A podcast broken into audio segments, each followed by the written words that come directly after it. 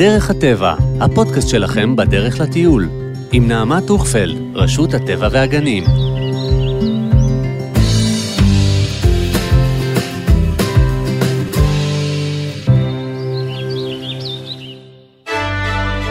מצדה.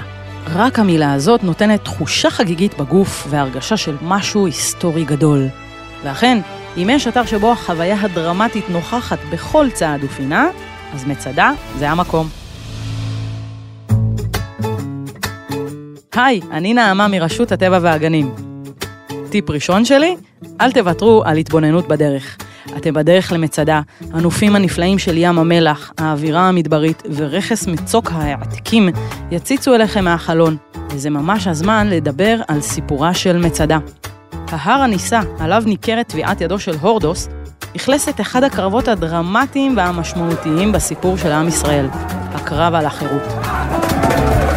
כאן, על במת ההר, בפאתי מדבר יהודה, בחר המלך הורדוס להקים מצודת ענק.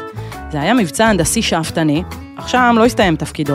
בתקופת השלטון הרומי נמלטה קבוצת מורדים למצדה והתבצרה שם. הם קיימו חיי קהילה על כל המשתמע מכך, ונאחזו בעקשנות בהר. אך בסופו של דבר הגיעו אליהם הרומים והם בחרו בחירה קשה. ההיסטוריון יוסף בן מתתיהו, או יוספוס פלביוס אם תבחרו, מתאר במילים דרמטיות מאוד את הרגעים הקשים ההם, של ההגרלה ושל הבחירה בין חיים כעבדים למוות כבני חורים.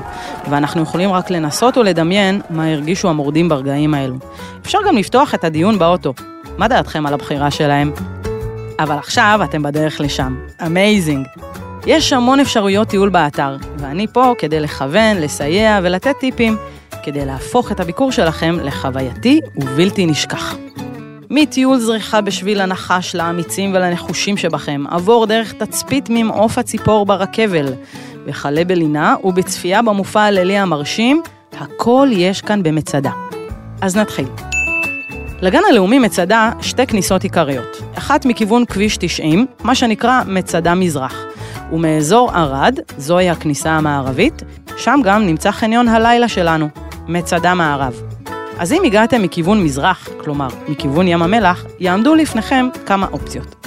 עלייה רגלית דרך שביל הנחש, אם אתם טיילנים רציניים ובאתם עם פקלה על הגב, שרירי רגליים חזקים וכוח רצון לכבוש את ההר, זה המסלול בשבילכם.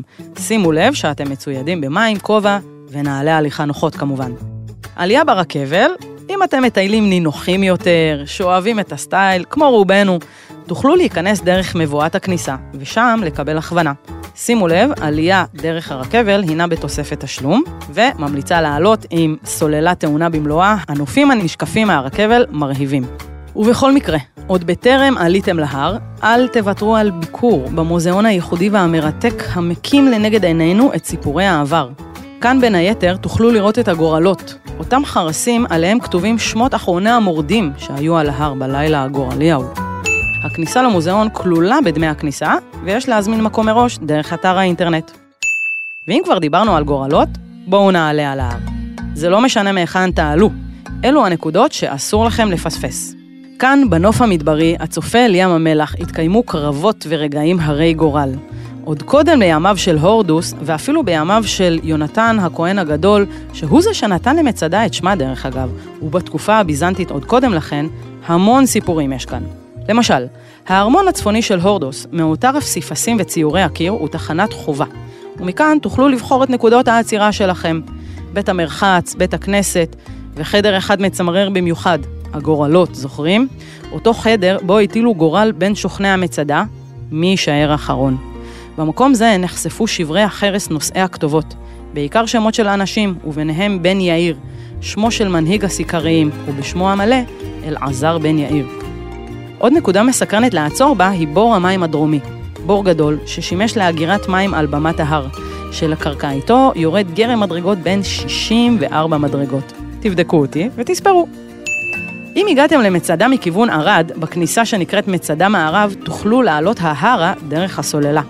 זוהי אותה רמפה מלאכותית שיצרו הרומים כדי להגיע למורדים שעל ההר. דמיינו את הרגעים הדרמטיים האלה, שבהם החיילים הרומים עולים על ההר, ואחרוני המורדים צריכים לקבל החלטה מהר.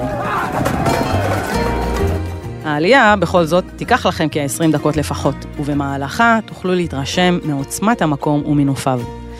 כך או כך, מכל מקום ממנו עליתם, אל תשכחו לערוך תצפית על המקום הנמוך בעולם, ים המלח, ועל מצוק ההעתקים המרשים. ואם אתם כאן בזריחה או בשקיעה, הרי שיש לכם את תמונת הסלפי המושלמת. ואת גולת הכותרת השארתי לסוף. המופע הלילי, מצדה משקיעה לזריחה, זה משהו שלא תרצו לפספס. ואם פספסתם, תבואו שוב.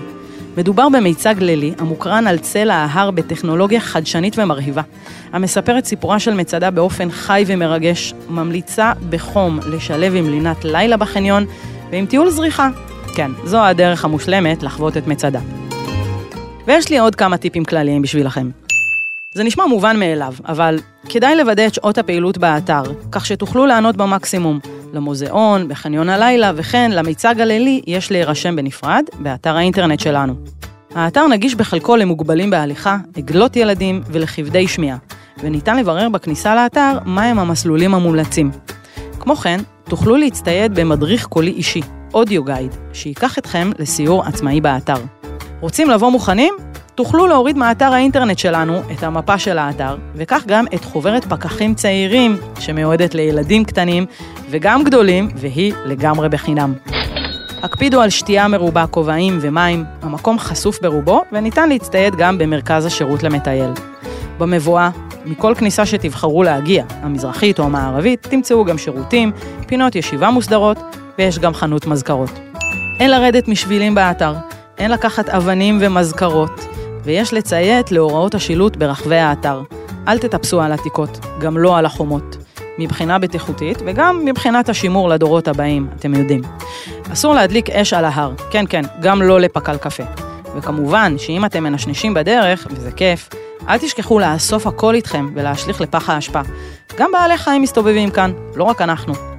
ועכשיו אני מעבירה את השרביט למנהלת האתר, נועה גורדון, שתיתן לכם טיפ סודי ושווה במיוחד. אהלן כולם, אז כשאתם מגיעים למצדה, תלכו פעם אחת לפחות לחלק הדרומי של מצדה.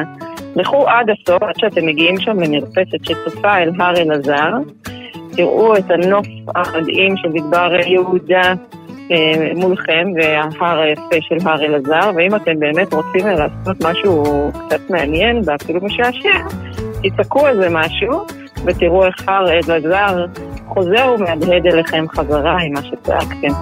אז תדעו לכם בטיול.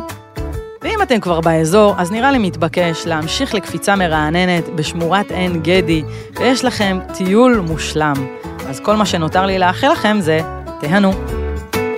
כל האמור בפודקאסט הוא בגדר המלצה בלבד, ואחריותכם המטיילים לוודא את פרטי הביקור טרם ההגעה לאתר.